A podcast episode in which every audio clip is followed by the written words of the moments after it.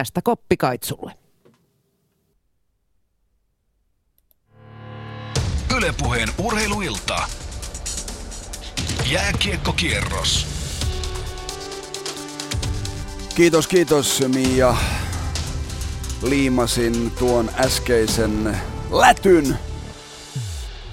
Se napsahti hanskaan aika mukavasti. Tämän illan kiekkokierros on siis, ihan niin kuin Mia Krause sanoi, se on symbioosi. Symbioosi MM-hiihtojen ja SM-liigan välillä.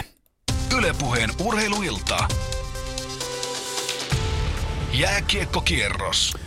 Mutta tähän alkuun tavallaan alkupalana appetizerina nautimme ison mäen karsinnasta Valdi Fiemmestä sitten pääruoka tänä iltana. Se koostuu kahdesta liigaottelusta Lukko Kalpa ja Tappara Ilves. Ja sitten jälkkärinä vielä maiskutellaan Mestiksen välieriä. Nekin nimittäin tänään lähtevät liikenteeseen. Jukurit Jokipojat kohtaavat Mikkelissä ja Tuto Hokkei KK kohtaavat Turussa ja sitten vielä Mestiksen putoamiskarsinnassa Kiekko Vantaa vastaan HC Keski-Uusimaa. Ylepuheen urheiluilta. Jääkiekkokierros. Joo, tervetuloa mukaan tähän urheiluiltaan. Nimeni on siis Kaitsu Kunnas. Ääni vimpaimissa tänä iltana Jouni-Pekka Kekka Uitto ja yleisenä Hans Lankarina Janne Nieminen, kun tämän illan suuri kiekko puheenaihe, se on pelaajan vastuu. Eli eilenhän juttelimme aika reippaasti näistä taklauksista, väkivaltaisuuksista, rupattelimme sekä turvakaukaloista että kaukaloiden suurentamisesta. Juha Lindillä oli paljon ideoita. Tänään kysymme siis, mikä on itse asiassa pelaajan vastuu. Ja yle.fi kautta urheilusivuille on tullut jo mielettömän paljon kommentteja. Kymppi huoltajana muun muassa kiteyttää asian näin. Pelaajan vastuu, se alkaa siitä, kuin kypärä laitetaan päähän. Jonski Turusta on vähän samaa mieltä, sanoo, että pelaajan vastuu alkaa, kun kiekko tippuu jäähän. Pelaajan pitäisi taklausta tehtäessä aina miettiä, että haluaisiko itse tulla taklatuksi tällä tavalla, niin siitä se kaikki lähtee. Pelaajien kunnioitus on tällä hetkellä aika lailla huonossa jamassa. Joka pelissä tulee ulosajoja tai vähintään läheltä piti tilanteita. Nyt pelaajat, herätys, sanoo ja kirjoittaa Jonski Turusta huutolaatikko Shoutbox tietenkin myös käynnissä tänä iltana. Ylepuheen urheiluilta.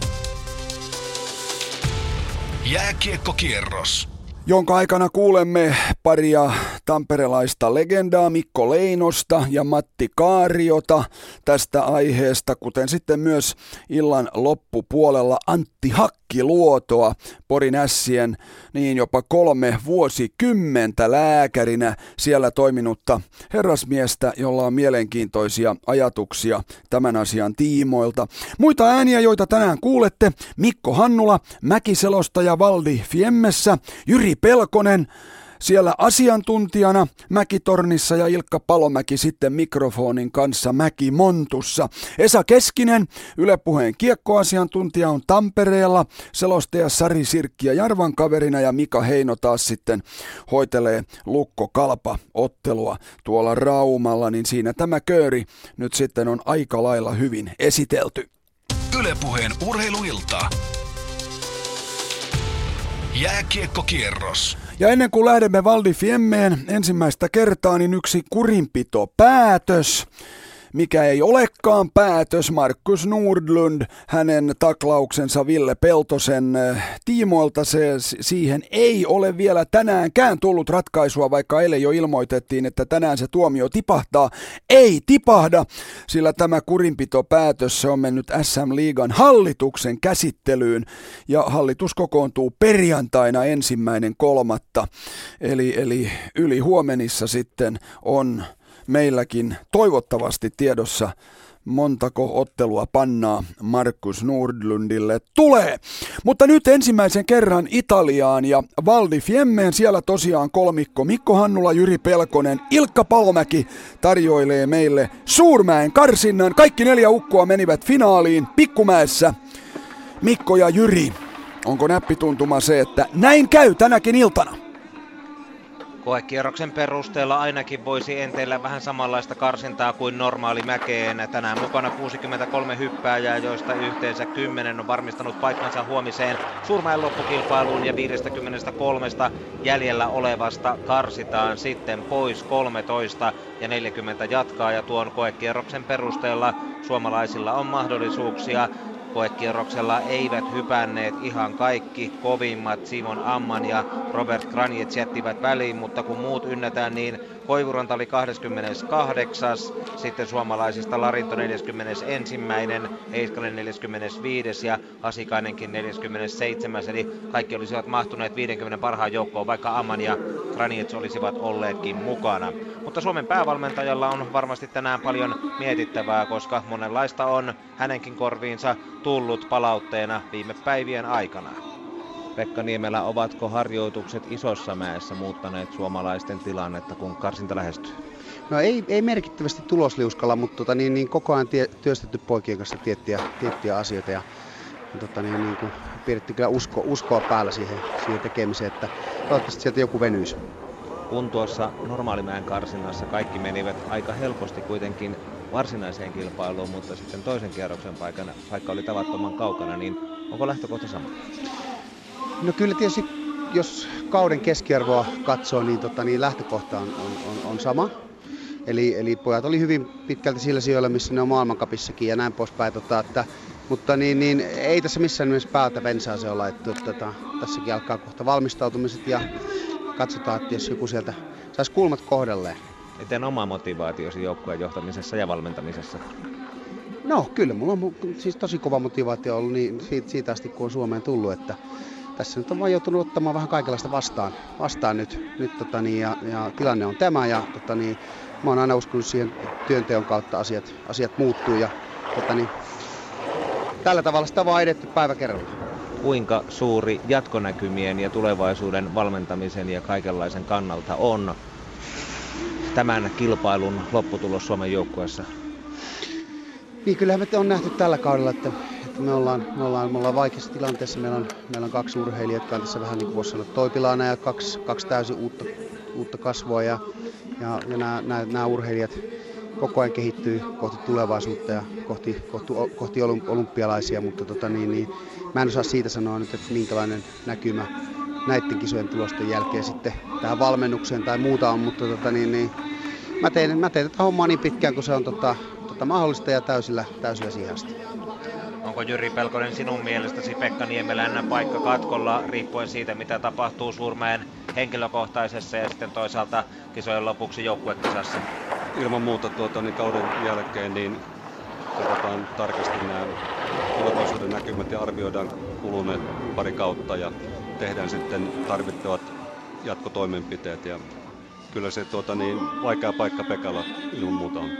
Suomalaiset hyppäsivät tuossa koekierroksella siten lavalta 19, että Koivuranta venytti 117,5 metriä, Larinto 112,5, Heiskanen 110 ja sitten lavaa laskettiin, kun Lauri Asikainen tuli vuoroon. Asikaisen hypymitta oli 108 metriä tuolta lavalta 17 ja nyt Puomin paikka on kohdassa 18. Tähän mennessä neljä miestä on tullut tuolta karsinnasta tornista alas. Ensimmäisenä hyppäsi Kasakstanin Aleksei Koroliev, hyppäsi 140, äh, korjan 94,5 metriä. Toisena alas tuli Kreikkaa edustava saksalaistaustainen Niko Politso Rodinis, joka pääsi 99,5 metriin kolmantena Kilian Payer, joka johtaa sveitsiläinen 103,5 metriä, ja sitten Ukrainan Verendjuk 93, joten kyllä tässä suomalaisilla mahdollisuuksia noilla harjoitus- ja koekierroksen hyppyjen mitoilla on. Nyt Ronan Lami Chapui viidentenä miehenä venyttää 103 metriin,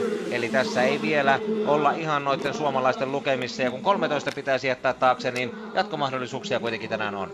On joo, joka kaverilla on jatkomahdollisuuksia ja olot on tällä hetkellä se, semmoista, että takatuulta on kaksi metriä sekunnissa ja tätä lavan tämän alkupain osalta tuotiin yksi pykälä alemmaksi tuosta koekierroksesta ja laskeskelin tässä, että ehkä karsintaraja tulee olemaan aika vaatimaton noin, noin 105-107 metrin luokka, että sen verran kun tuolta tullaan, niin kisapaikka pitäisi varmistaa. Vajaat kymmenen miestä vuorossa vielä ennen kuin tulee ensimmäinen suomalainen Anssi Koivuranta numerolla 14, Sami Heskanen 17, Ville Larinto 22 ja Lauri Asikainen 32. Palataan lähempänä suomalaisten hyppyvuorolla takaisin tänne Valdifiemeen ja Fredatsoon.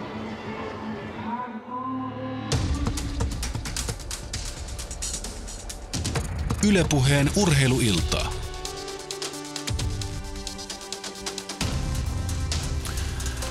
Näin tehdään täällä Shoutboxissa jo nimimerkki 40. Hänen mukaansa Twitterin mukaan Nordlundille on jo kerrottu tuomio, mutta ainakaan minun korviini suuriin sellaisiin se ei ole vielä tänne sattunut. Tosiaan, me kyselemme tänään eh, jääkiekkoilullisesti, että mikä on pelaajan vastuu, kun tulee avojään pommeja ja tulee kovia eh, tinttejä ja liiskauksia pitkin poikin eh, meidän liigakaukaloitamme. Tähän alkuun kuuntelemme yhden tamperelaisveteraanin mietteitä tästä tilanteesta. Eli Sari Sirkki ja Jarva tapasi ennen tätä kierrosta Mikko Leinosen ja juuri tästä pelaajan vastuusta rupateltiin. Tapparan toimitusjohtaja Mikko Leinonen, tällä viikolla on puhuttu taas jääkiekosta ja jääkiekon nykytilasta. Ensimmäinen kysymys täytyy tietysti heittää, että oletko huolissasi? No en mä itse lajin puolesta ole huolissani. Totta kai näistä tapauksista, yksittäistapauksista, joissa on hyvin paljon dramatiikkaa ja mediahuomioa ja niin edelleen. Eli jos sieltä ne kaikista pahimmat tapaukset otetaan pois, niin sen jälkeen niin on ihan normaalia, normaalista jääkiekosta kysymys. Sinä pitkän linjan kiekkomiehenä tänä iltana Yle Puheen kiekkokierroksella puhutaan pelaajien keskinäisestä kunnioittamisesta. Oletko havainnut, että kunnioitus olisi muuttunut?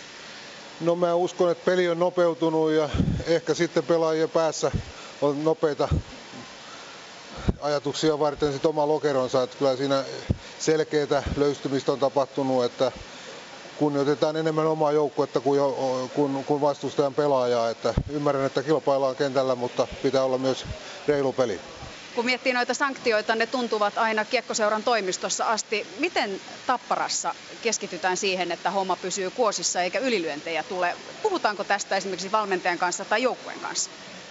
No ei meillä ole ainakaan tänä vuonna tarvinnut puhua tästä asiasta mitenkään. Meidän joukkue pelaa taktisesti ja pelillisesti jääkiekkoa ja, ja totta kai niitä tapahtuu jääkiekossa aina tapahtuu jotain ja ollaan otettu nyt toistaiseksi ne, ne tuomiot, mitä meille on tuomittu, niin maltillisesti vastaan, koska tietysti ymmärretään välillä sitä toistakin puolta, ei niitä helppoa tuomita, mutta eh, toivon ainakin jatkossa, että, että linja olisi ryhdikkäämpää ja olisi selkeästi yksinkertaisempaa kuin nyt. Ylepuheen urheiluilta. Jääkiekkokierros. Osallistu lähetykseen Shoutboxissa. Yle.fi kautta puhe. Kyllä, niin voitte tehdä ja Shoutbox laulaakin jo ihan mukavasti. Otetaan vielä pieni, pieni pala Tampereelta. Siellä nimittäin Esa Keskinen istuu ja seuraa tämän illan paikallisottelua Tappara Ilves ennen kuin sitten siirrymme Valdi Fiemmeen, kun Anssi Koivuranta on, on hyppyvuorossa. Essi, kuuntelit Mikko Leinosta, olet kuunnellut tätä keskustelua viime päivät. Pelaaja vastuu, mitä, mitä sinulla on siitä sanottavana? No joo, mä sanoisin näin, iltaa vaan kaikille ensin. Niin tota, sanoisin näin, että se on, se on yleensä se on tak, toi taklaaja, ketä siinä on vastuussa, mutta, mutta monta kertaa unohdetaan sekin, että tänä päivänä se vauhti niin kova, ennen vanhaa ei ollut sitä, että on, on kun vastustaja menettää kiekon, tullaan omaan päähän, niin se on se takakarvaus. Tänään, tänään niin paljon hyökkäjät tulee auttaa puolustajia ja se tila on tosi vähissä tuossa keskialueellekin, että tota, siinä on se kiekollisen pelaajan vastuu myöskin, että, että, sä, että sun pitää seurata sitä seuraavaa siirtoa ja olla koko ajan valmiina, kun sä oot kiekon kanssa, että sun pitää ottaa se taklaus vastaan. Sitten kun mennään näihin viime päiviin tilanteisiin, pikkarainen, ruutu, niin nämä, kaksi varsinkin mun mielestä on aivan hölmöä siinä mielessä juuri, että ei siinä ole, niin kuin siinä, siinä on se takla, taklaajan vastuu on niin kuin ihan, ihan nollissa, että ei siinä ole minkäännäköistä kunnioitusta näissä kahdessa, että tässä on kaksi eri asiaa, että on aika paljon käyty keskustelua, mutta, mutta näin mä sen näen. Sinun urasi aikana veditkö joskus tavallaan liinat kiinni, etkä taklannut, kun huomasit, että nyt voi käydä huonosti? No joo, kyllä monta kertaa sillä, että kun en mä nähnyt siihen niin kuin mitään, mitään syytä ja ajatellut, että sillä voittaisi niin joukkueelle jotain. Että jos mä selvästi näin, että pakki menee pakki menee, päätyy hakemaan esimerkiksi kiekkoa huonossa tasapainossa tai muuta, niin en mä, mä ei mun niin vaan luonne antanut periksi, että mä, mä sitä jatkan sitä taklausta tai muuta, että jos on asento huono tai hakee vähän kyyryskiekkoa ja muuta. Ja, ja sitten itse taas vastaavasti tiesin, että kun monta kertaa on, on oli kanto kultaista kypärää siihen aikaan tuli, tuli se, että johdi pistepörssiä, niin totta kai oli merkattu pelaaja, niin sitten taas on oltava niin kuin, tavallaan kun sä saat syötön, niin sun pitää olla se seuraava liike jo valmiina. Eli, eli niin sanotusti koko ajan anteeni pystyssä, että kun saat kiekko, kiekko kun sulla on kiekko, saat koko ajan niin kuin vaarana, että sut taklataan, ajetaan ylitte, niin sun pitää tietää se, mistä suunnasta tulee. Et sen verran pitää niinku ennakoida sitä hommaa jo ja jatkaa sitten se kiekko, kiekko turvallisille vesille ja muuta, että et sä tavallaan anna siihen saumaa, että sä jäät ihan jyrän alle. Että totta kai niitäkin tuli, tuli tehtyä, kun väsyneenä painat ja muuta, niin ni, niitä tuli aina, aina silloin tällöin ja ne taklaukset kuuluu, niitä ei voi ottaa jääkiekosta pois, mutta kyllä tämä just tässä kunnioituksesta kun puhutaan, niin kyllä siihen nyt tarvitsisi saada niin kuin iso, iso, iso rangastus lisää, eli noita pelejä, että nämä yhden ja kolmen pelin pelikielot tämmöisistä, tämmöisistä kovista päähän kohdistuneista taklauksista tai tulee nämä aivotärähdykset, selkään ajot sun muut, niin, niin antaa semmoista kymmentä peliä ja sitä kautta, jos tulee enempi, niin 25 peliä ja sitten nämä sanktiot semmoiset, että ne alkaa tuntua, että nämä yksi ja kolme peliä, niin nämä ei kellekään niin merkitse yhtään mitään, että siinä pitäisi varmaan näistä nyt herrattua korkeimmassa tasolla niin keskustelee juuri, niin nämä on vaikeita kysymyksiä, mutta näihin on puututtava, niin kuin tässä on viime päivinä monien suusta kuullut. Ylepuheen urheiluilta. Jääkiekkokierros. Noin sanoi siis Yle Puheen kiekkoasiantuntija Esa Keskinen tänään Tappara Ilves-pelissä. Asiantuntijana Valdi Fiemmessä, Mäki kilpailussa Jyri Pelkonen, selostajana Mikko Hannula. Pikkuhiljaa Anssi Koivuranta tulessa.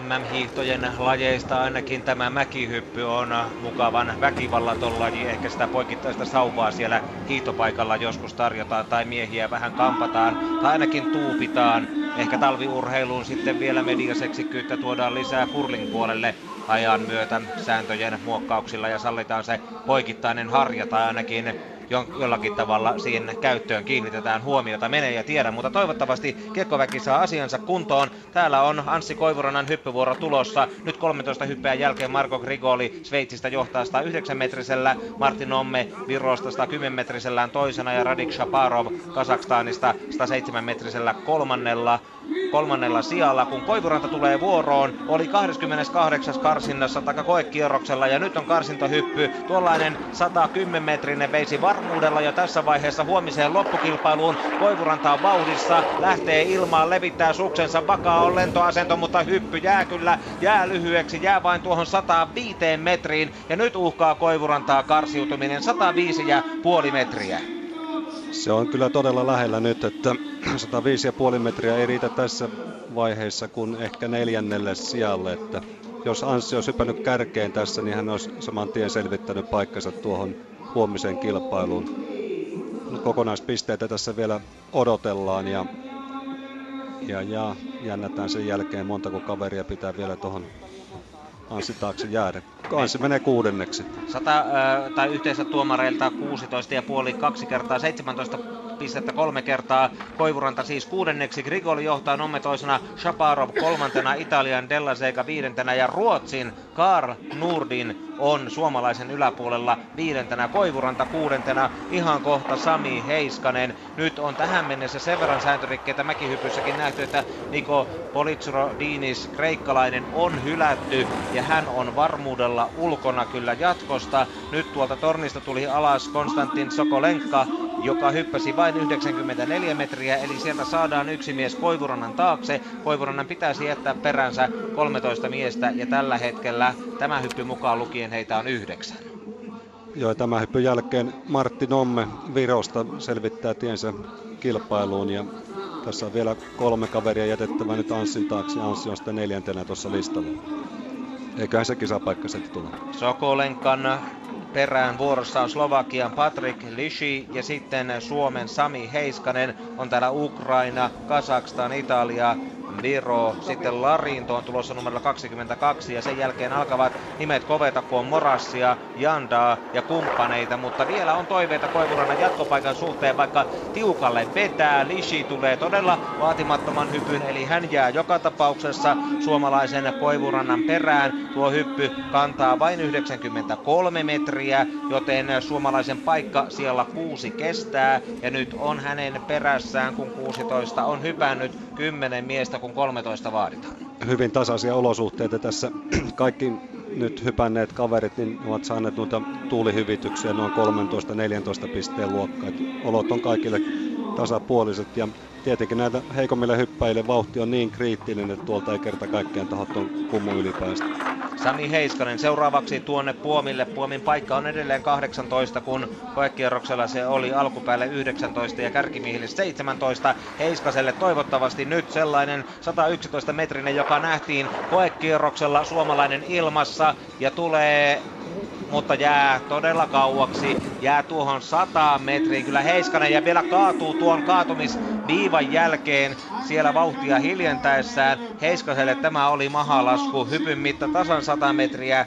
Hän ei kyllä tällä hypyllä jatkoon pääse. Hyppyä ei kaadu, tuomittu kaatuneeksi, että just kaatuminen tapahtui tuon kaatumisrajan jälkeen, mutta ei tuonta tyylipisteitä hirveästi heruutte tasasta 16, 16 puolta tästä vaatimattomasta hypystä ja ollaan kaukana kyllä nyt tämän kilpailun kärjestä. Ihmeen kauan kestää näiden pisteiden tulemiset tänä iltana.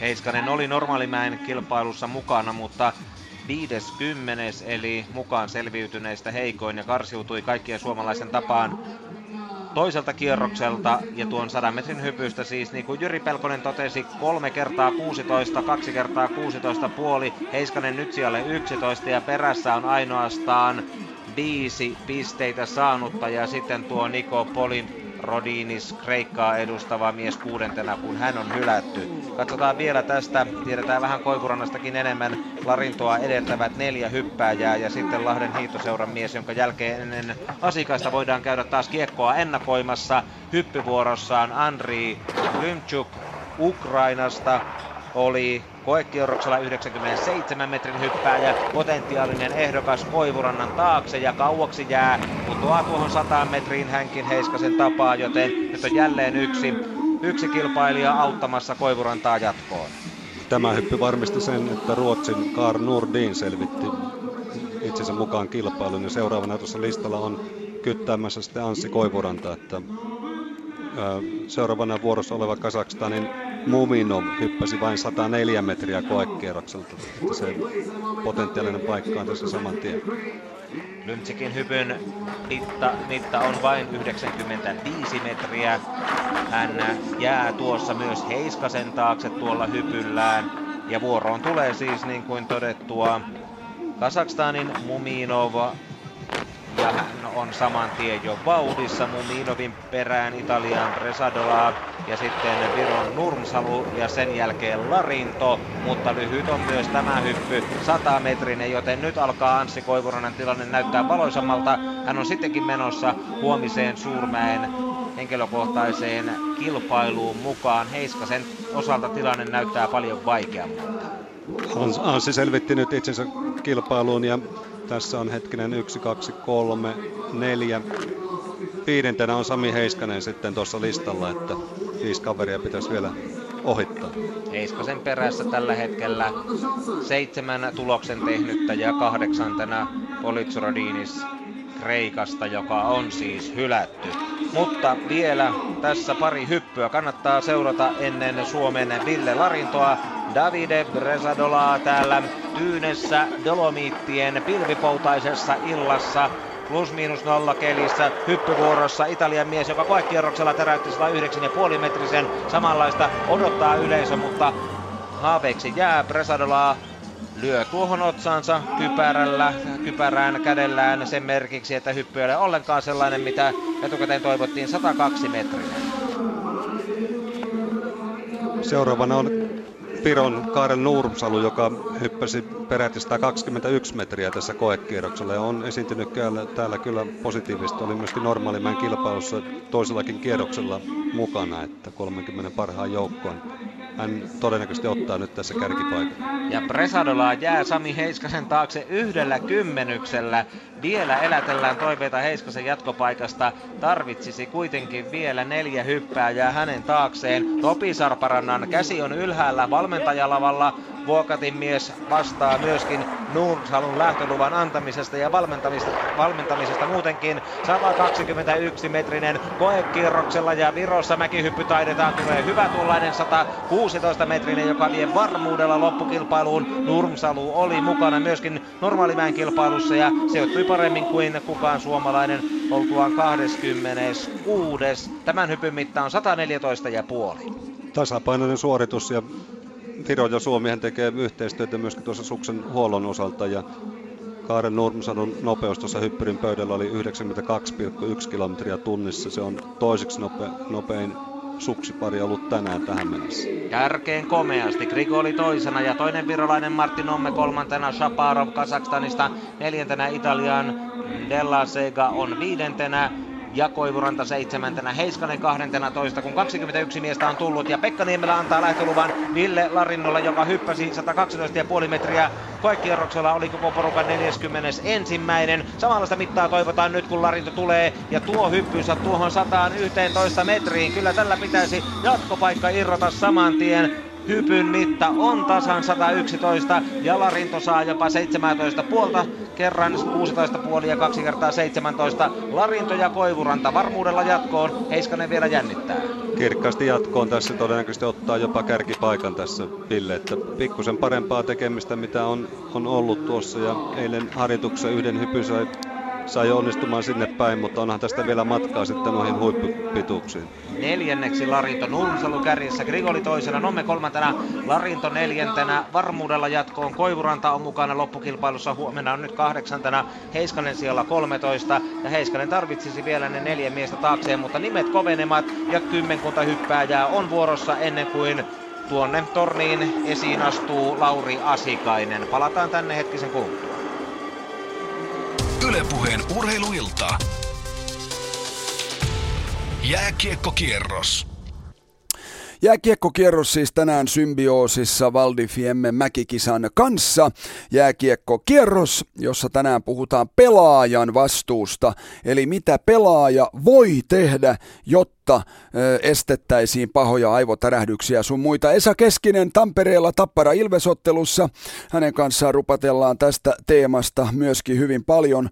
Ja, ja Sari Sirkki ja Jarva jo haastatteli Mikko Leinosta tästä teemasta. Sama teema jatkuu, mutta haastateltava vaihtuu. Eli, eli nyt toinen tamperelaislegenda Matti Kaario ja hänen mietteitään pelaajan vastuusta.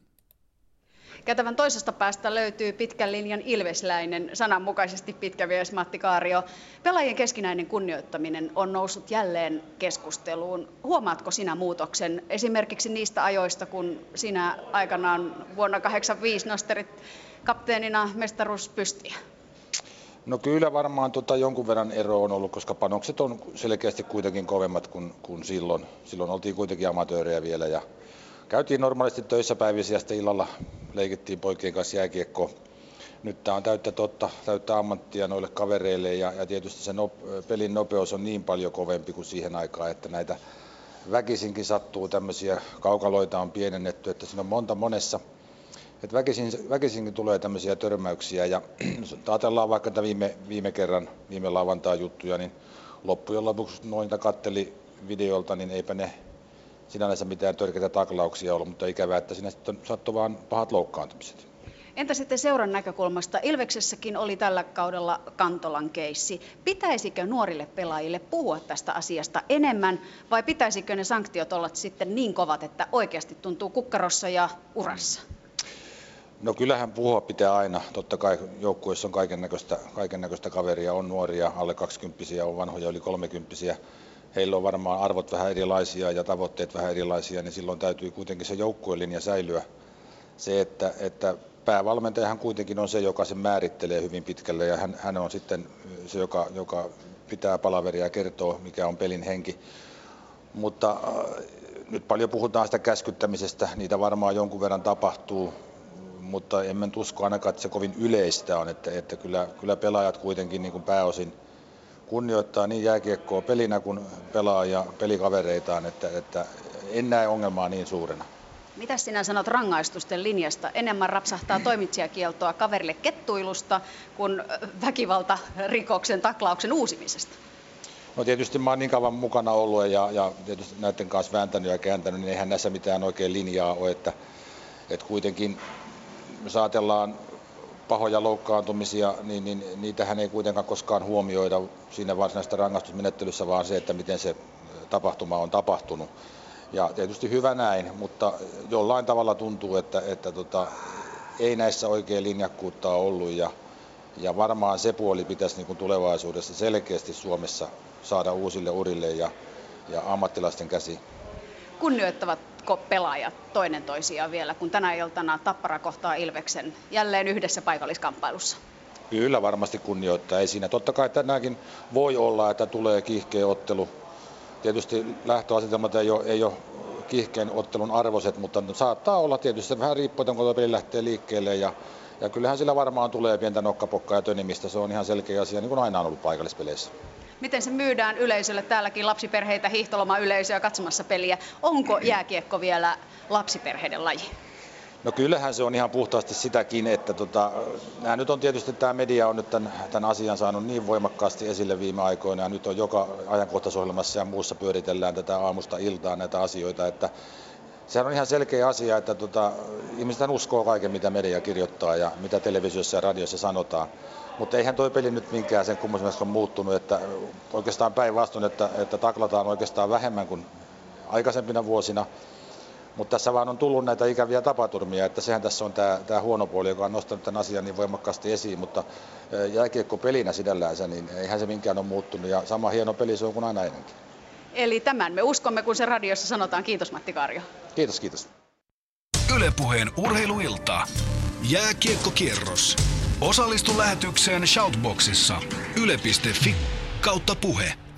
Joo, näin se menee. Jos te luulette, että lehdistä tai televisiosta totuus löytyy, niin ei, ei, ei, ei, ei. Yle Puheen kiekkokierroksella ne totuudet lauotaan. Sen verran vielä tähän äh, väkivaltakeskusteluunkin, että SM-liigan johtoon tänään vetänyt aikamoisen kannanoton myöskin poliisiylijohtaja Paateron ja apulaisvaltakunnan syyttäjä Kalskeen antamien lausuntojen johdosta. Eh, hekin ehkä ovat vähän sitä mieltä, että, että kyllä tämä SM-liigan kurinpitojärjestelmä on vaikka kuinka ja hyvä. Matti Kaarioltahan tuli kritiikkiä nyt siihen suuntaan, eh, mutta Paatero ja Kalske SM-liigan kärkimiesten mukaan ovat ehkä hivenen nyt vähätelleet sitten tätä kurinpitoa ja, ja toivovat parempaa perehtyneisyyttä asioihin ja malttia ja objektiivisuutta lausuntojen antamisessa, mitä SM-liigan kurinpitoon tulee. Joten kyllä tässä aika, aika isoilla panoksilla pelataan, kun, kun poliisiylijohtaja ja, ja SM-liigan johto vähän niin kuin ainakin näin paperitse nokittelevat toisiaan, nokittelevat ja nokittelevat, mutta, mutta kuitenkin ovat, ovat vähän eri linjoilla tässä. Ja Juha Lindkin eilen tässä studiossa avasi yhtä sun toista tässä studiossa, jossa toivoin, että, että jopa Ville Peltonen olisi tänä iltana istunut. Siitä oli pientä, pientä diiliä jo, jo, jo tekeillä, mutta sitten kävi niin kuin kävi ja, ja, ja tuota, Villen kanssa tässä on pari tekstiviestiä viime päivinä viestitelty ja viimeisin oli tänään, että olen niin huonossa kunnossa, että en kerta kaikkiaan pysty ole olemaan lähetyksessä mukana edes puhelimitse. Päänsärky kova, rintakivut kovat ja vielä maanantaina Ville oli aivan vuode potilaana, joten toivotaan, ettei ne karmeat kuvat, joita Villestä nähtiin, kun häntä talutettiin tokkuraisena pois areenalta, etteivät ne jääneet kaverin viimeisiksi. Nyt taas Valdi Fiemmeen, siellä pikkuhiljaa Lauri Asikainen vuorossa, Mikko Hannula ja Jyri Pelkonen selostajina ja asiantuntijana ja ihan kohta myös Ilkka Palomäen ensimmäiset haastattelut tulossa sieltä, mutta ennen sitä Mr. Asikainen. 30 hyppääjää on tullut tornista alas. Ja tuossa Ville Larinon hypyn jälkeen Venäjän Aleksei Romashov on hypännyt kärkeen 118 metrisellä. Roman Kudelka Tsekistä on toisena 115 metriä hypättyään. Andrea Morassi Italiasta kolmantena 116 metrin hypyllään. Sitten Juta Vatase neljäntenä, Jakub Janda viidentenä ja Karel Nurmsalu aiemmin johtaneista on kuudentena. Ville Larinto tällä hetkellä siellä 11, Anssi Koivuranta siellä 15, Koivurannan perässä varmoina jatkajina kaksi yhdysvaltalaista Anders Johnson ja Peter Frenet ja sitten tuo Sami Heiskasen tilanne on tavallaan ennallaan. Hänellä on takanaan yhdeksän miestä kun 13 vaadittaisiin, eli vielä pitäisi neljän hyppäjän jäädä Heiskasen taakse, mutta koko ajan kovat nimet ovat tulossa. Gregor Desvanden Sveitsistä hyppäsi 105,5 metriä, jäi Koivurannan perään, mutta ohitti hänkin Heiskasen. Ja nyt on vuorossa Lauri Asikainen, jolle tämä Valdifiemme ei ole ollut yhtä hoidokas kuin tämä talvi noin muuten tulokkaana ja Suomen parhaana mäkimiehenä. Niemelän lippu heilahtaa ja nyt toivotaan, että Asikainen löytää sen Isonmäen parhaan hyppynsä. Harjoituksissa on mennyt tuollaista 117 metriä, mutta mihin saakka Asikainen yltää, jää vain tuohon 110 metriin. Se saattaa riittää, mutta joka tapauksessa Asikaisella olisi periaatteessa eväitä parempaankin. 106 metriä.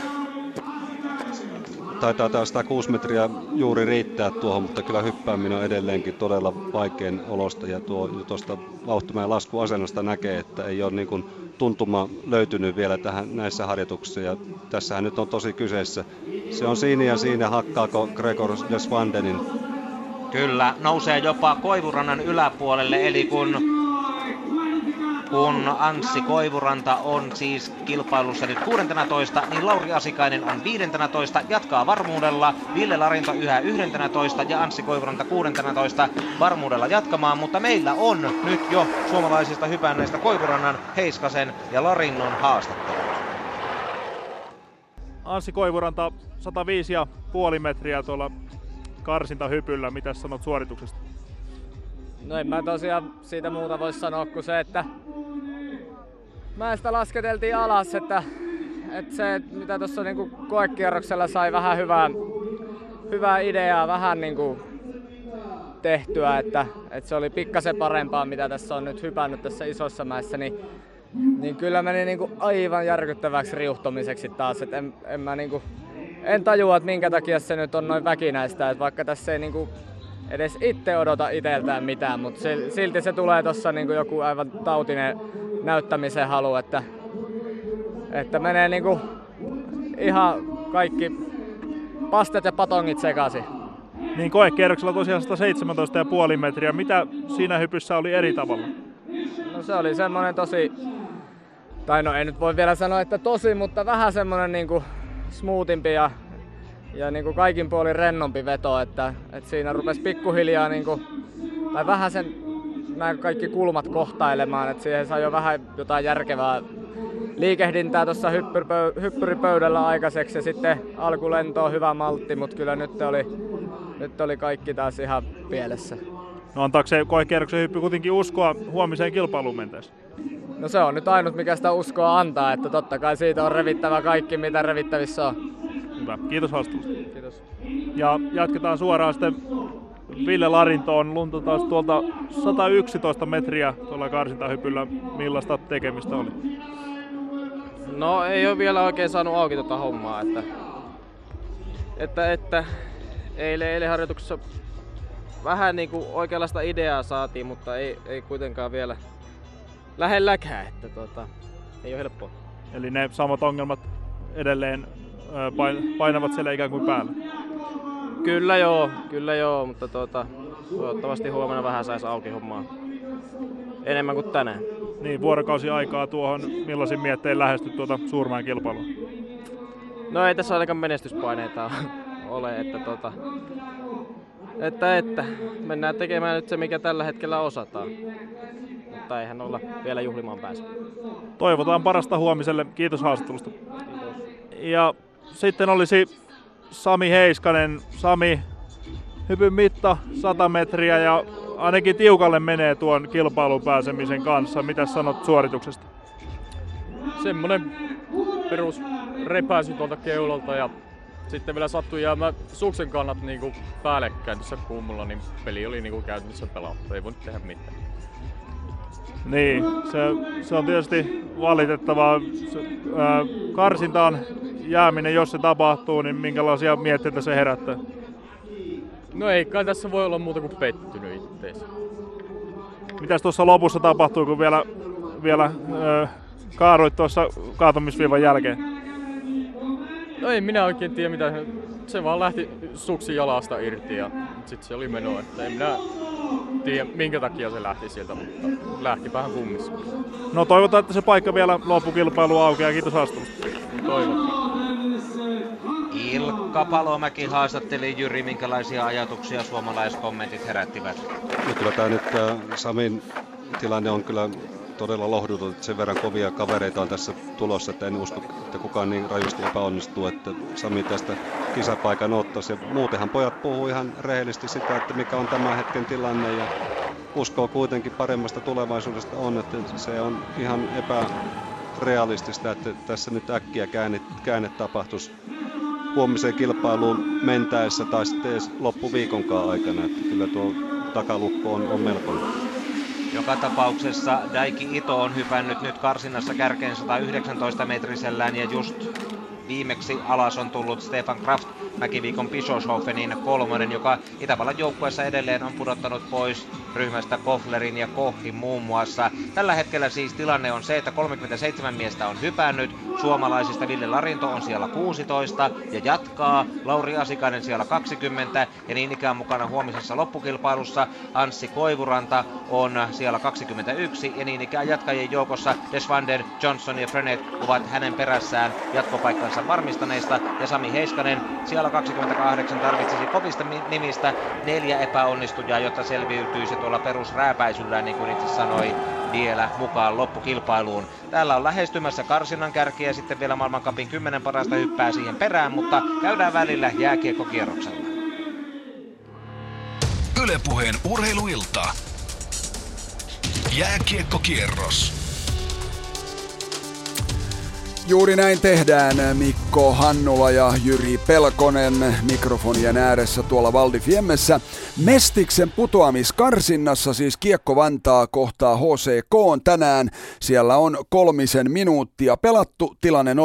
Jos Kiekko Vantaa voittaa, se on sitten selvää kauraa. Juk- Jukurit Jokipojat, Tutohokkei KK, sielläkin reilut kolme minuuttia pelattu, 0-0 kummallakin paikkakunnalla. Nyt käväistään sekä Raumalla, missä tänään kohtaavat Lukko ja Kalpa, selosteena siinä ottelussa Mika Heino, ja sitten Tampereella, missä Tappara ja Ilves kohtaavat, ja tosiaan Sari Sirkki ja Jarva ja Esa Keskinen seuraavat sitä ottelua. Eli nyt ö, lyhyet välähdykset kummastakin ottelusta, ja sitten taas studion kautta pikkuhiljaa Valdi Fiemmeen. Mika, ole hyvä!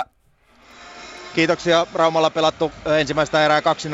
Aloitus on Lukon puolustusalueelta. Lukko pelaa vajaalla. Juhani Asu sai hetki sitten koukkaamisesta kahden minuutin rangaistuksen. Kalpa on ensimmäisen 50 sekuntia tuosta ylivoimastaan käyttänyt. Mitään vaarallisia tilanteita Lukkomaalille ei ole saatu. Aloituksen Lukko voittaa omasta puolustusalueeltaan. Ei Jursina yrittää purkaa, ei onnistu. Näin saa Kalpa sitten ylivoimakuvionsa kuntoon. Hieman runsaat kaksi minuuttia pelattu Raumalla, lukemat ovat 0-0. Tampereelle Tappara Ilves. Tappiat Hakametsässä tämä kauden viimeinen paikallispeli on vanhentunut. 0-0 lukemissa mennään. Esa Keskinen lyhyesti tästä ottelun alusta. Paikallispelit ovat aina oma lukunsa vastakkain sarja nelonen ja Jumbo. No joo, Tapparalle pisteet on tärkeimpiä. Ilves ei tee muuta kuin kiusaa, että pisteitä ei tarvi. Että siinä mielessä nähdä saa pelata aika vapautuneesti.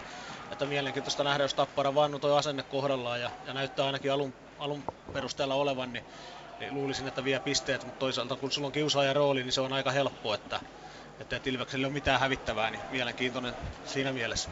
Ilveksen edellinen voittoottelu huhtikuun 12. päivältä Lukkoa vastaan silloin 2-1 voittomaalikisassa ja nyt Tappara pyörittää peliä. On pyörittänyt tässä tämän nelisen minuuttia, kun Hakametsän kello nyt neljä minuuttia peliaikaa näyttää pelatuksi. Kokoonpanoista mainitaan sen verran, että Teemu Aalto on palannut Tapparan kokoonpanoon kahden ottelun pelikielon jälkeen. 600 ottelua tuli täyteen Raumalla tuossa ottelussa juuri, jossa Eetu Koski menetti hammaskalustoaan ja siitä sitten pelikieltoa rapsahti. Eli Aalto tänään Tapparan takalinjoilla ja aloitti vahvasti ja jälleen peli pyörii tuolla Jaroslav Hyblin eli Ilves maalivahti maalivahdin maalilla. Eli täällä Tappara Ilves 0-0, neljä ja puoli minuuttia pian pelattu ja nyt studioon ja sitä kautta sitten mäkeen.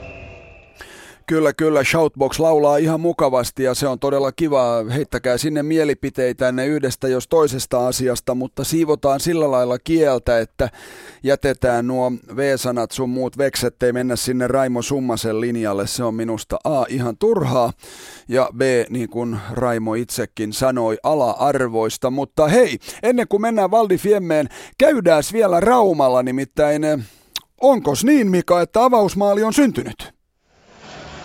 Pitää paikkansa eh, ihan sanotaanko 10 sekuntia sitten. Kiekko löysi ensimmäisen kerran eh, tiensä ohi Petri Vehasen. Eh, pikkusen halvan näköinen maali. Lukko oli päässyt jo tasalukuiseksi viidellä viiltä vastaan pelattiin ja kalpapelaajalle jää kiekko tuohon P-pisteen kaaren tuntumaan ja siitä maskista pääsee mies ampumaan kiekon sisään. Vehanen ei kiekkoa kunnolla näe ja hieman helponoloisesti tuo kiekko sinne lipsahtaa. 0-1 ovat lukemat siis täällä, kun kolme ja puoli minuuttia suurin piirtein herää pelattu. Näin on. Siinä siis tilanteet. Shoutboxiin tulee todella paljon kommenttia, muun muassa Mäki-hypystä. Täällä tulee kommentti, että jo nyt on aikoihin eletty, kun täytyy karsintaa jännittää suomalaisten tiimoilta. Käännetään tämä positiiviseksi, että kiva, että jännitys on päällä siellä. Ja sitten tulee kommenttia myöskin siitä, että tässä meikäläinen puhuu järkeä näistä V-alkuisista sanoista. Se on hyvä se, jos ollaan samoilla linjoilla. Kysymys kuuluu myös, Kai Kunnas, käytätkö peruukkia? En käytä, eikä käytä Mikko Hannulakaan. Ehkä meidän pitäisi vetää joku joku vetomikko, että jos vaikka joukkue A tai B menee lätkäfinaaleihin, niin me esiinnymme vuoden peruukeissa. Miltä kuulostaa? Olen sitä joskus harjoitellut ja Ressu Redford perukista haaveillut, mutta itse asiassa mäkihypystä voitaisiin vetää jääkiekkoon sellainen punainen lanka, että kun 2003 Valdi Fiemessä edellisen kerran kilpailtiin pohjoismaissa hiihtolajeissa, niin silloin Adam Mavis voitti täällä Predatsussa sekä Pikkumäen että Suurmäen kultaa. Hän on lopettanut, samoin ovat väistyneet noiden kisojen hopeamitalistit Tommi Ingebrigtsen ja Matti Hautamäki, mutta molemmat pronssimitallit voittanut Norjaki Kasai on edelleen mukana. Ja tämä jääkiekon Teemu, takka mäkihypyn Teemu Selänne tai Jaromir Jager oli mukana jo 91 niissä ensimmäisissä valtikiemen maailmanmestaruuskilpailuissa. Ja kuinka ollakaan hän johti hetken aikaa tätä karsintaa hypättyään 120 metrisen. On mukana huomenna loppukilpailussa. Hänen etensä on nyt pyyhältänyt Rans, äh, Saksan Andreas Bank 122 metrisellään, mutta Kasajon toisena, Daiki Ito kolmantena, Manuel Fettner neljäntenä, Bulgarian Ainokainen, Vladimir Sokravski viidentenä ja nyt Norjan Andreas Schärnen kiilaa kakkoseksi ja pudottaa näitä miehiä pankkia lukuun ottamatta yhdellä pykälällä alaspäin. 44 miestä on hypännyt ja suomalaisten osalta tilanne on se, että Larinto siellä 23, Asikainen 27 ja Koivuranta siellä 28 ovat jatkamassa ja Heiskanen karsiutumassa. Katsotaan vielä kun on muutama vajaa kymmenen karsiaa jäljellä, mikä on lopullinen tilanne. Morgenstern tulee ja hyppää komeasti lähes 125 metriin. Nyt on karsinnassa kärkipaikka vaihtumassa, kun viimeksi Pikkumäen kultaa kaksi vuotta sitten vienyt Thomas Morgenstern täräyttää 123,5 metrisensä. Morgenstern oli tuossa myöskin koekierroksella paras hyppääjä ja on selkeästi löytänyt kyllä tuosta pienestä mäestä, kun tultiin tähän isoon mäkeen, niin vanhan hyvän formusen ja tuo lentäminen on paljon aktiivisempaa tuolla lakipisteen jälkeen. Hän todella hyvin kulettaa nyt tuota hyppyä ja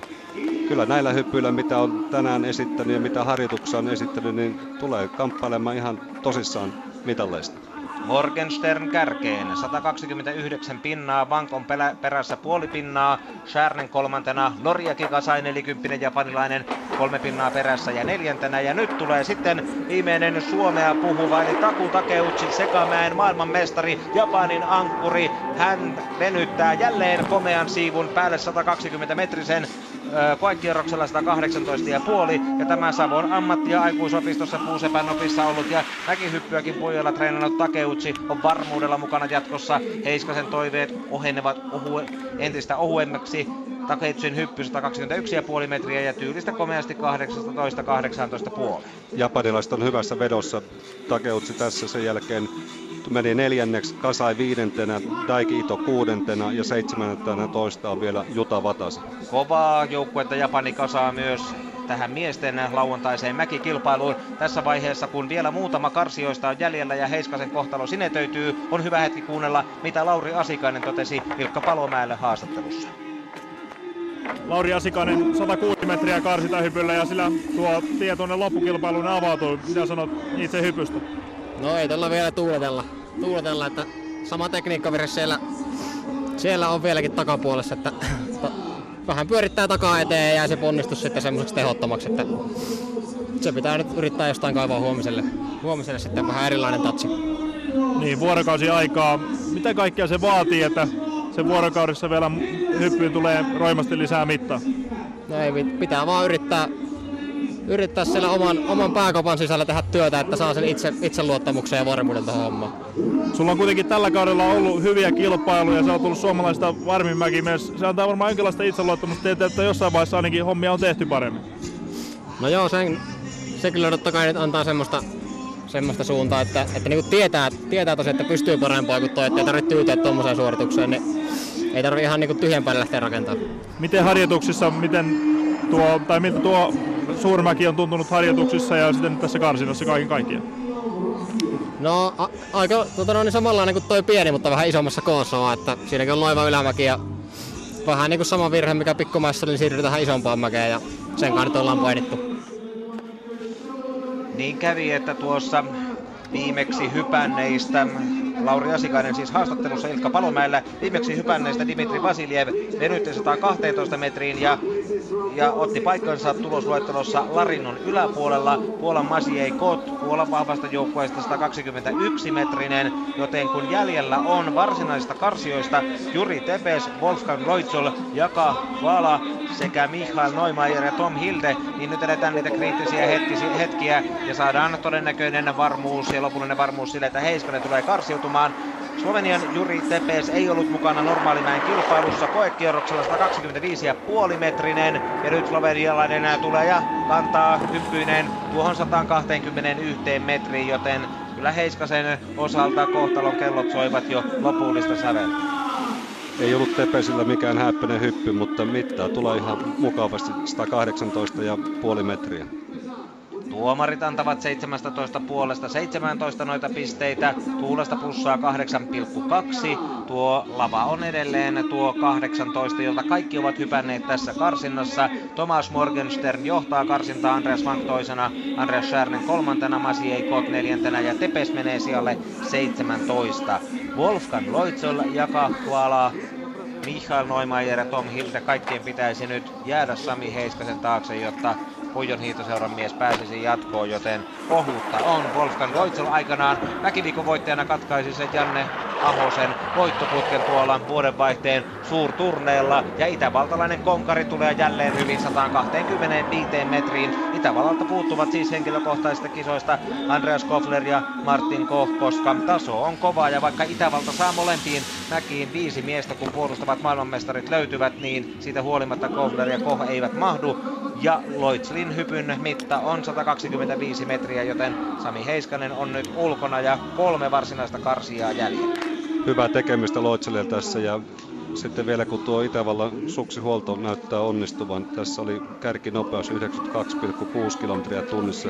Kertoo siitä, että kaverilla on, on tuota, hyvä aerodynaaminen laskuasento, saa pääsee hyvin nopeukseen, mutta myöskin suksi on sitten laitettu hiontojen ja voiteluiden osalta semmoisen kuntoon, että se on tällä hetkellä nopein. Vaikka mikään mäkihypyn asiantuntija en olekaan Jyri Pelkosen tapaan, niin Jaka Vaala, slovenialainen maailmankapin voittaja, nuorten maailmanmestari, voisi olla merkitty mies lopputuloksia ajatellen huomenna. Nyt 120 metrinen karsinnassa harjoituksissa tuli koekierroksella 126,5 metriä. Kuusamossa hän oli jo ottamassa ensimmäistä maailmankapin voittoa, on suurten mäkien mies. Nyt 118 metriä, mutta silti kannattaa pitää nimi mielessä. Mikko ja, ja Jyri siellä Valdi Fiemmessä täällä tulee Shoutboxista kysymys.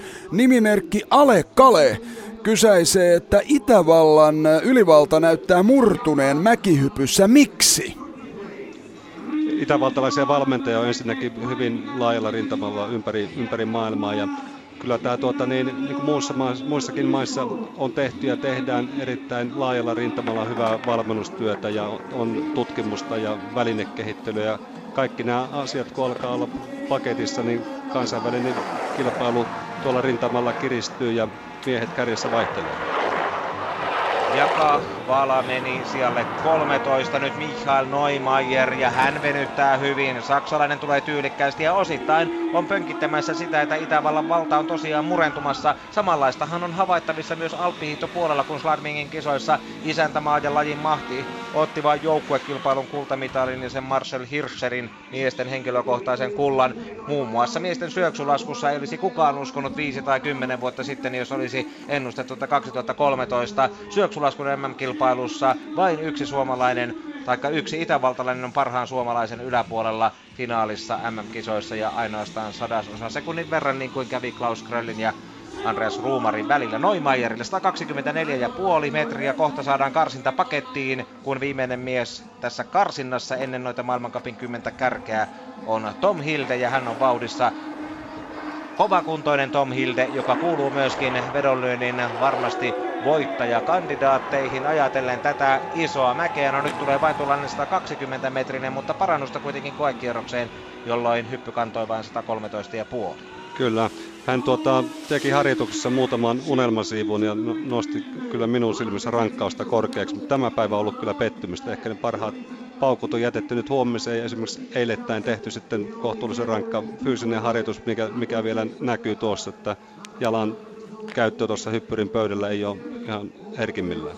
118 Hildelle ja näin on karsinta varsinaisesti saatu pakettiin maailmankapin 10 parasta Simon Ammanista Gregor Schlierenzaueriin ovat vielä tulossa ja heidän tulokset ehditään kerrata sitten vielä vähän myöhemmin kun käydään jääkiekossa välillä.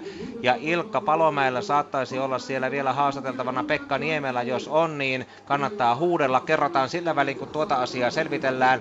Se, että karsinnan on Wolfgang Loitsel, toisena Michael Neumayer, kolmantena Thomas Morgenstern, neljäs Andreas Vank, viides Andreas Schärnen, kuudes Masiei Kot, seitsemäs Taku Takeutsi, kahdeksas Norja Kikasai, nelikymppinen, yhdeksäs Daiki Ito, kolmas perättäinen japanilainen ja kymmenes Manuel Fetner Itävallasta ja suomalaisten sijoitukset karsioiden joukossa ovat sellaiset, että Ville Larinto on parhaana 32. hypättyään 111 metriä. Sitten löytyy listalta Lauri Asikainen sieltä 36 ja Asikaisen hypyn mitta oli 106 metriä ja puoli metriä vähemmän hyppäsi Anssi Koivuranta, joka oli 37. 105,5 metrisellään. Koivurannan taakse jäävät Gregor de Schwanden Sveitsistä, joka jatkaa samoin USAn kaksikko Andreas Johnson Peter Frenet. Ja kun vielä tuon maagisen viivan alapuolelta katsotaan, niin Sveitsin Kilian Bayer, Ranskan Ronan Lamy Chapuis, Ruotsin Alexander Mitz ja Suomen Sami Heiskanen ovat neljä ensimmäistä karsiutujaa.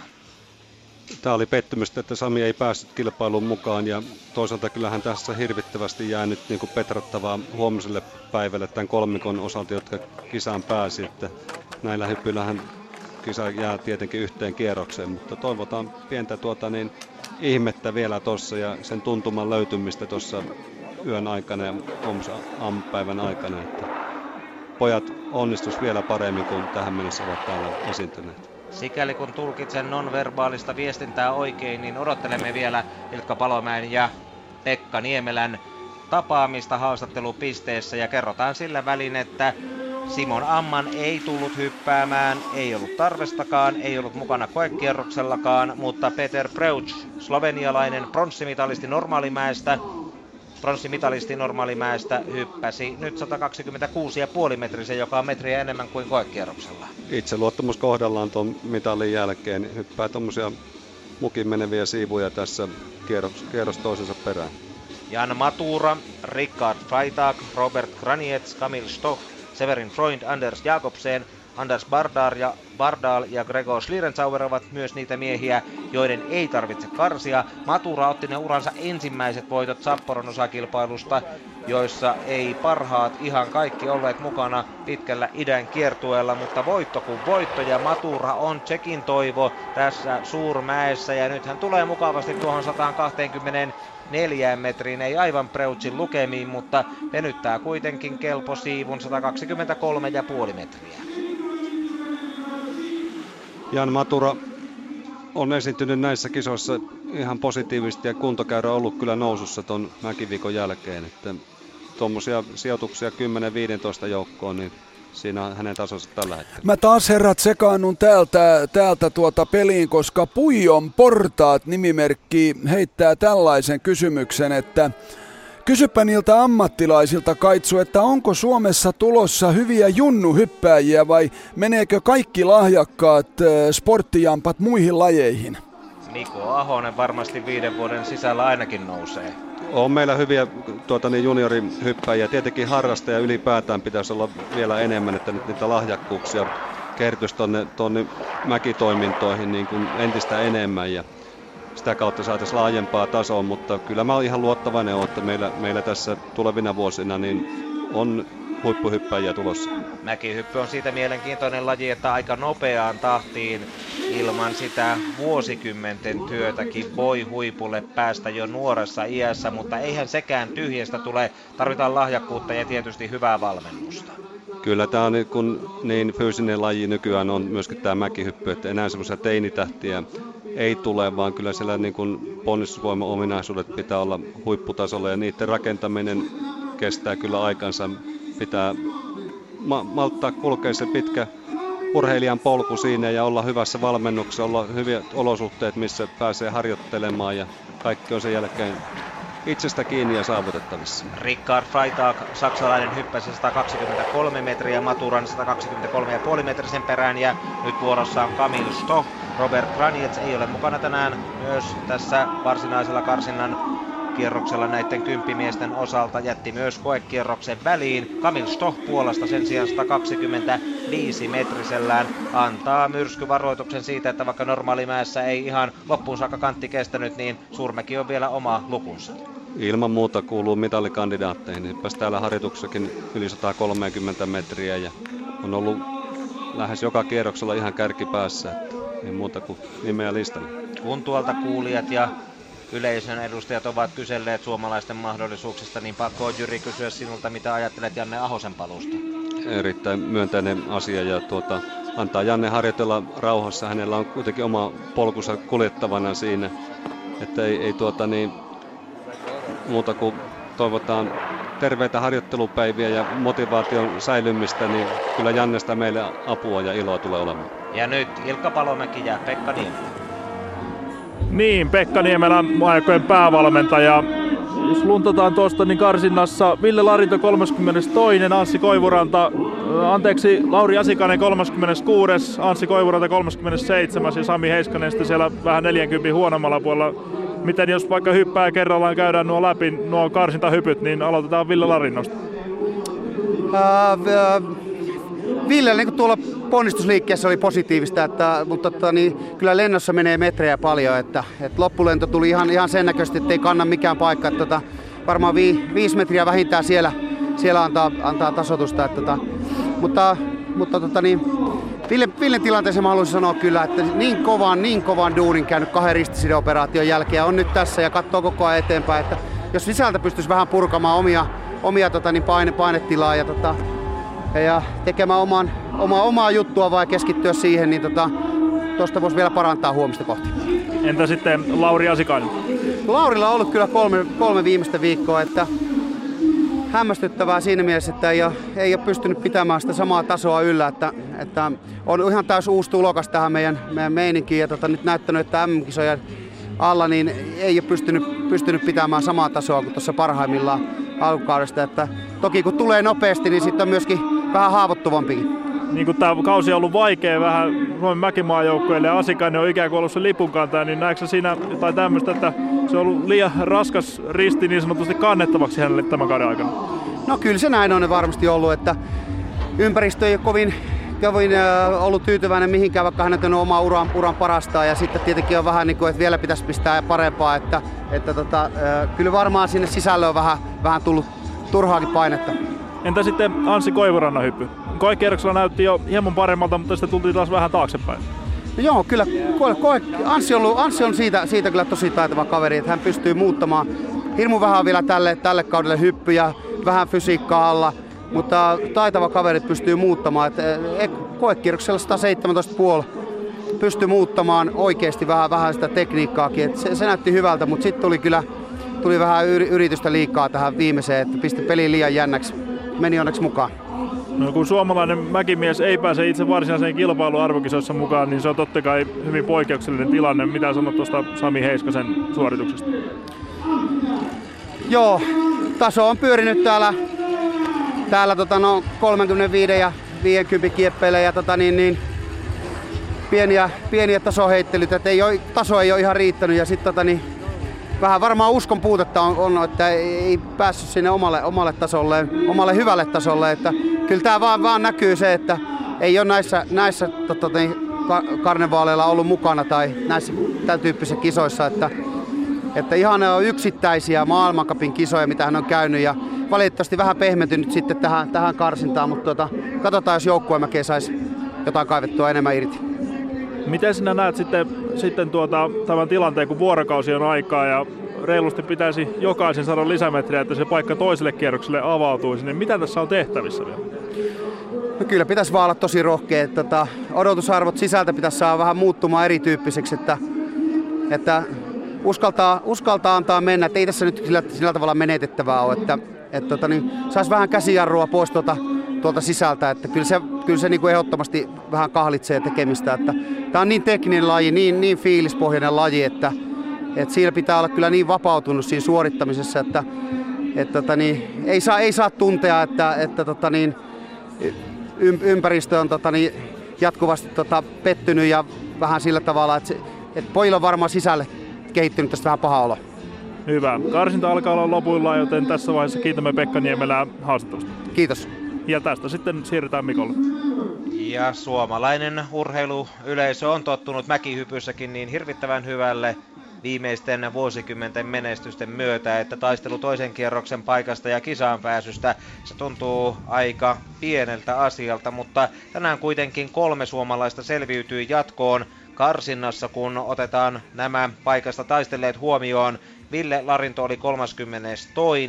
Anssi Koivuranta 37. ja hänen edellään Lauri Asikainen 36. ja Sami Heiskasen osalta kilpailu Suurmäessä ennen joukkuekilpailua jää siihen, että hän on tänään tuolla porukassa karsioiden joukossa 44.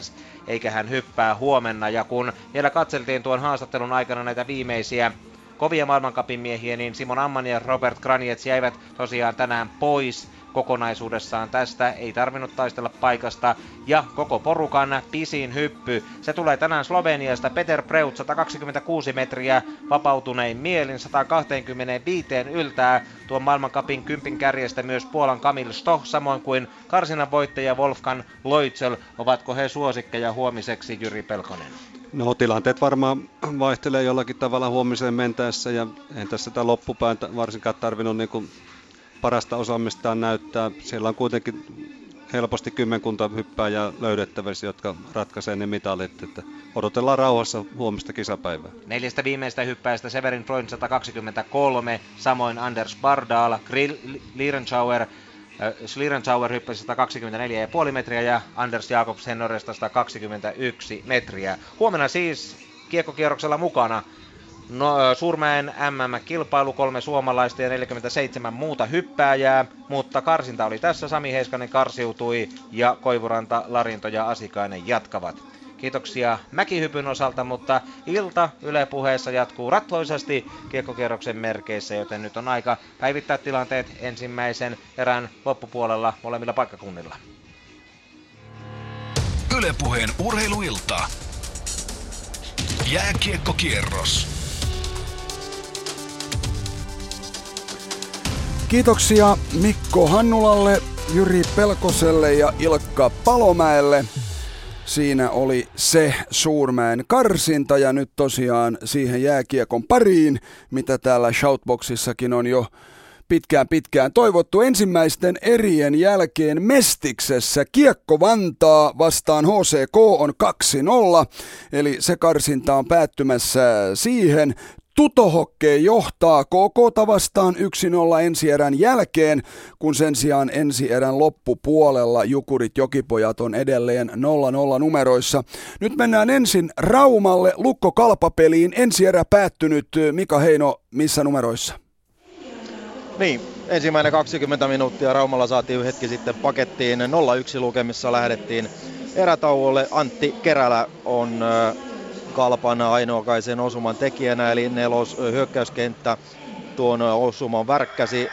Jyri Junnila, Joonas Riekkinen syöttäjinä tuohon Kalpan avausosumaan.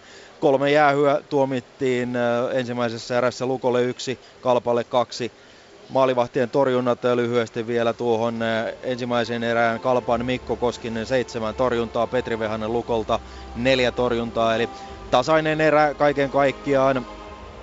Lukolla oli kaksi ylivoima, ylivoimamahdollisuutta, niissä ei kuitenkaan juonta saatu kulkemaan siihen malliin, että olisi edes kunnon vaarallisia tilanteita tuonne Koskisen maalille saatu, joten ne 0-1 ovat kyllä ansaitut lukemat tässä vaiheessa ottelua. Eli ensimmäinen erä pelattu Raumalla, 0-1 siis lukemat täällä, miten ne tappara Ilves. Myös Hakametsässä on avauserä saatu pelattua. Kansa vaeltaa jo kahvitauolla ja kansaa on tänä iltana poikkeuksellisen paljon. Varmasti hiihtoloma vaikuttaa osaltaan asiaan. Ja lukemat ovat 3-0. Ilveksellä oli oma mahdollisuuden, ö, omat mahdollisuutensa erän alkupuolella, kun sekä Olli Palola että Juha Leimu Tapparasta lähes peräkkäin jäähyllä. Eli viidellä kolmea vastaan Ilves pääsi perä, pelaamaan. Sen jälkeen Jarno Koskiranta nappasi yhteen nollaan siinä syöttäjät Antti Erkijuntti ja Juha Metsola avasi nopeasti ylös. Ja sitten mennään tilanteeseen ajassa 12.45. Kai Kantola Päähän kohdistuva taklaus, 5 minuuttia, automaattinen pelirangaistus käytöksestä, 20 minuuttia. Kohteena Teemu Aalto omalla siniviivalla siinä tuntumassa. Esa Keskinen, mennään tuohon tilanteeseen ensin. No joo, se on aika hyvä, kun mä ajattelin, vain yhdeltä kierrokselta nyt säästyisi, ettei tulisi näitä, niin onneksi Aalto nyt sen tässä pelaa, ettei kannettu isosta ovista, mitä tässä on ollut tapana, mutta tarvi sanota kerran näin sen tilanteen, mutta kyllähän siellä aika kovalla vauhdilla ajoi ja tota, suoraan päähän se osui ja tuohon leukaperiin ja sitten tota, Aalto, Aalto siinä pikkusen kaatui samaan suuntaan, että tuli se törmäys ehkä kovempi, mitä Kantolla meinas. Mutta näitä, näitä just on pieniä sattumia, huonoa tuuria, vähän, mutta kyllähän siihen niin kuin ihan selkeästi tähtä sitä taklausta. Että... Niin kyllä me täällä hidastuksesta sen verran sitä ehdittiin nähdä, että ihan niin kuin Kantolan katse ei ollut kyllä pelissä, vaan se oli Aallossa. No ei, se oli, se oli joo, ja Aalto oli syöttänyt kiekon pois, että tässä just tulee, että ei toki kauan, mutta tota, oli syöttänyt kiekon pois ja silti tulee toi taklaus, että Kantola olisi voinut sen estää näkee vielä toinen kaatuu, niin, niin mun käsittääkseni sen verran pitäisi olla pelisilmä, että näkee sen, että ei ole turhaa päällä. Joo, joo Essi, tämä, tämähän avaa nyt juuri sen keskustelun, missä tätä, missä, mistä tänä iltana on puhe, eli pelaajan vastuu. Sanoit juuri äsken, että Kantola olisi voinut estää tämän taklauksen. Vaikka me kuinka hankitaan kaiken maailman joustokaukaloita ja, ja, ja tehdään vaikka mitä kurinpitotoimenpiteitä, niin – niin, niin Tämä oli siniviivalla, siniviivan alla, Ilveksen mm. hyökkäys päässä. Ja tota... ei, ei lähelläkään reunaa. Ei mm. lähelläkään reunaa, Et, et jos tässä niinku vetää kovaa linjaa, niin sanotaan vaikka nyt Ilkka Pikkarainen, joka sai seitsemän ottelua, niin, niin eh, hänhän on tällainen kaveri, jolle, jolle näitä nyt tuppaa kertymään.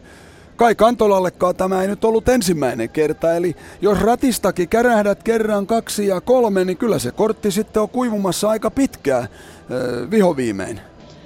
Niin, täytyy muistaa, että tätähän juuri Matti Kaariolta kysyttiin siinä ottelun alla haastattelussa ja Kai Kantolan nimi siinä mainittiin. Eli onko, jouk- onko pelaajille puhuttu vai pitäisikö rangaistukset olla niin kovia, että tuntuu kukkarossa ja urassa Essi? No pitäisi tuntua. Tuossa aikaisemmin sanoin, että se pitäisi olla toi 1-3 peliä edelleen sitä sanoin, niin se on, ne on aivan turhia, että ei, ei niistä kukaan opi. Se on ihan varma, se pitäisi olla se kymmenen ottelu. Nyt on mielenkiintoista nähdä, mihinkä kategoriaan tämä taklaus sitten menee. Mä väitän, että tämä ihan ollut Ruutu ja Pikkaraisen tasoa, mutta, mutta mihinkä nämä sitten vedetään, että aika vaikea, vaikea tässä on, mutta kyllä näihin tarvii, ja just nuo sanktiot, niin mihin ne menee, että tässä varmaan selviää myöhemmin tällä aikana saadaan vastauksia, mutta tota, kyllä näitä tarvii koventaa nimenomaan pelikieltoja, ja sitten että se tuntuu kukkarossa myöskin. Kyllä silloin luulisi, että, että tässä niin kuin opitaan. Kai Kantola maksaa tästä ainakin sen verran, että joukkue on nyt 0-3 tappiolla, nimittäin ajassa 13.56. Olli Palola ylivoimalla, Barkovil ja Aallon syötöstä, eli Aalto tosiaan pystyy pelaamaan, ja heti 16.46 Aleksander Barkov 3-0 ylivoimamaali siis sekin. Ville Nieminen, Niklas Lusenias tuossa syöttäjänä ja Aalto oli myös siinä maalissa mukana. Eli Teemu Aalto tietysti takaisin kehissä, okei, mutta J.P. Vuorinen on paikan päällä seuraamassa tätä ottelua. Hän oli kukittamassa ennen ottelun alkoa muun muassa Teemu Aaltoa. Eli varmaan häneltä se kysytään, että miltä näytti omin silmin katsottuna Kaikantolan tempaus. Niin ja eikö se ole niin, Sari, että meillä on, meillä on jo treffitkin, treffitkin JPn kanssa? Jos kuitti tekstiviesti mm. tarkoittaa, että ok ja homma selvä, niin Joo. niin toisella erätaululla J.P. Vuorisen pitäisi tänne meidän selostuskoppiin tulla. Mutta onhan mielenkiintoinen, että juuri tällaisella viikolla, juuri tällaisen keskustelun Joo. jälkeen. Joo, täytyy, Essi, täältä tulee sinulle kohta raskaan sarjan kysymys. Kun tässä nyt oli tekstiviesteistä ja kuiteista puhe, niin tosiaan tässä on viime viikot vähän sumplittu ja mietitty, että, että koska saisi Ville Peltosen tänne kiekkokierroksen studioon. Ja tätä keskiviikkoiltaa sitten vähän kateltiin, kun on vain kaksi ottelua ja näin poispäin. Olisi olisi ollut, olisi ollut hienoa saada ikoni tänne. No sitten tapahtui mitä tapahtui. Mä pistin maanantaina tekstiviestiä menemään, että, että mites voit ja, ja kuinka on tilanne ja näin poispäin. Ja, ja, ja sieltä tuli aika, aika karmaiseva kuitti takaisin, eli, eli nyt on kaitsu niin hirveä päänsärky ja, ja, ja kovat kivut niskassa, että on ihan vuode potilaana. Mutta ilmoittelen sitten, miten toipuminen etenee. Terveisin Ville. No sitten meni pari päivää ja mä ajattelin sitten, että ehkä puhelimitse Ville jaksaisi olla mukana Tälinnan lähetyksessä ja kokeilin sitten onneeni sitä kautta. Tuli taas herrasmiesmäinen kuitti, että huomenta Kaitsu, en ole nyt siinä kunnossa, että voin osallistua lähetykseen. Sorry, Ville. Ja kun nyt sitten ajatellaan ja katsellaan ja mietitään niitä kuvia, kun Ville talutetaan pois, hän on kuitenkin suomalaisen kiekkoilun todellinen ikoni, yksi meidän suurimmista pelaajista, yksi meidän arvostetuimmista pelaajista, niin ilmeisestihän tämä, tämä kolaus on nyt aika paljon pahempi kuin se syksyllä. Niin Essi, miltä sinusta tuntuu tämä koko tilanne? Ja jos kuvittelet sitä, että onko tämä viimeinen kuva meille kaikille suomalaisille Ville Peltosesta, kun hänet Tokkurassa silmät harottaen saatetaan kentältä pois?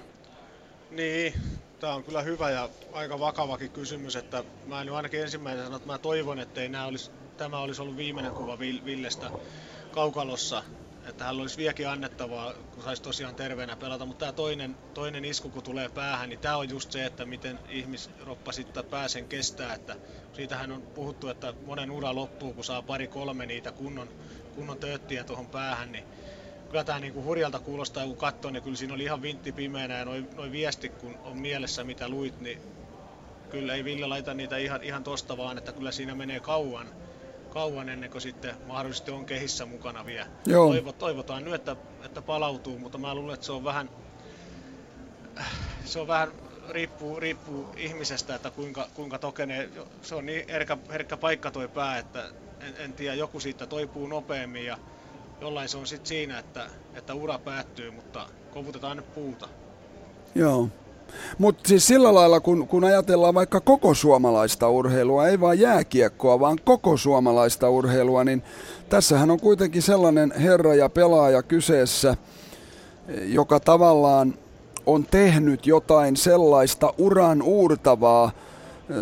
Meillä on Paavo Nurmea, meillä on Lasse Vireeniä, meillä on Matti Nykästä, meillä on Jari Litmasta, Sami Hyypiä ja tavallaan tähän listaanhan Ville Peltonen tulee. Hän on jo niin kovan luokan tekijä, että nyt ei puhuta enää vain jääkiekosta, vaan nyt puhutaan suomalaisen urheilun legendoista ja ikoneista. Joo, ja kyllä, ja puhetta riittää nimenomaan tässä tapauksessa, että kaikilla kunnioituksella muita pelaajia kohtaan, mutta jos olisi ollut joku muu, sanotaan kolmos-nelosketjun laituri, niin ei, ei varmasti niin kauheasti puhuttaisi, että kyllä tämä on nyt selkeä, selkeästi huonoa tuuria ja ei tämä Penamori homma, mutta tämä Urlundin taklaus, niin muista huonoa tuuria tai sitten tulee pelikiellot, mitä ei nyt ole vielä tullut, mutta todennäköisesti tulee sanktioita, niin kohdistuu niin kuin Villeen nyt, niin kyllähän tämä nostaa nuo otsikot, mitä on luettu, niin kaikkien huulille. Saako kysyä Kaitsu tässä välissä, jos miettii noita ennakkohaastatteluja tähänkin kierrokseen lähdettäessä, niin molemmista joukkoista sekä Tapparasta että Ilveksestä heitettiin palloa meihin median ihmisiin. Essi, miten sinä koet, miten näitä pitäisi käsitellä mediassa?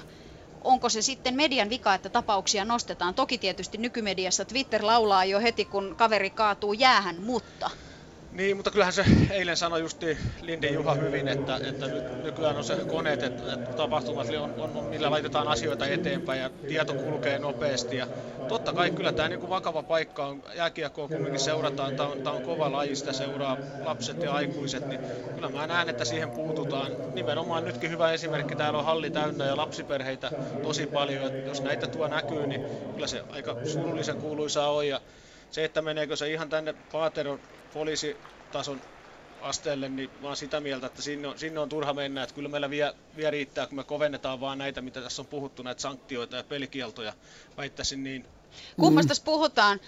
Kantolan taklauksesta vai muutamasta namumaalista? Tapparamaalit oli oikeasti ihan maalinäköisiä maaleja. Joo, tää on just huono, kun mä ajattelin, kun tulee tää pätkä tänne, niin saa vähän puhua ensinnäkin tuosta ensimmäisestä maalista. Ihan loistava maali. Mä olin itse täällä ammu jätä takamiehelle kolme kahta vastaan. Koskiranta Ai... katsoi sivulle, mutta laukoi. Aika, aika hyvä, aika hieno laukaus yläkulmaa ja tää nyt menee sitten aina nämä menee nämä hienot maalit, kaksi maalia sen jälkeen, mutta kyllä toi nyt päällimmäisenä mieleen toi Kantola, että mäkin luulin, että kakkonen, kun hän meni jo istuun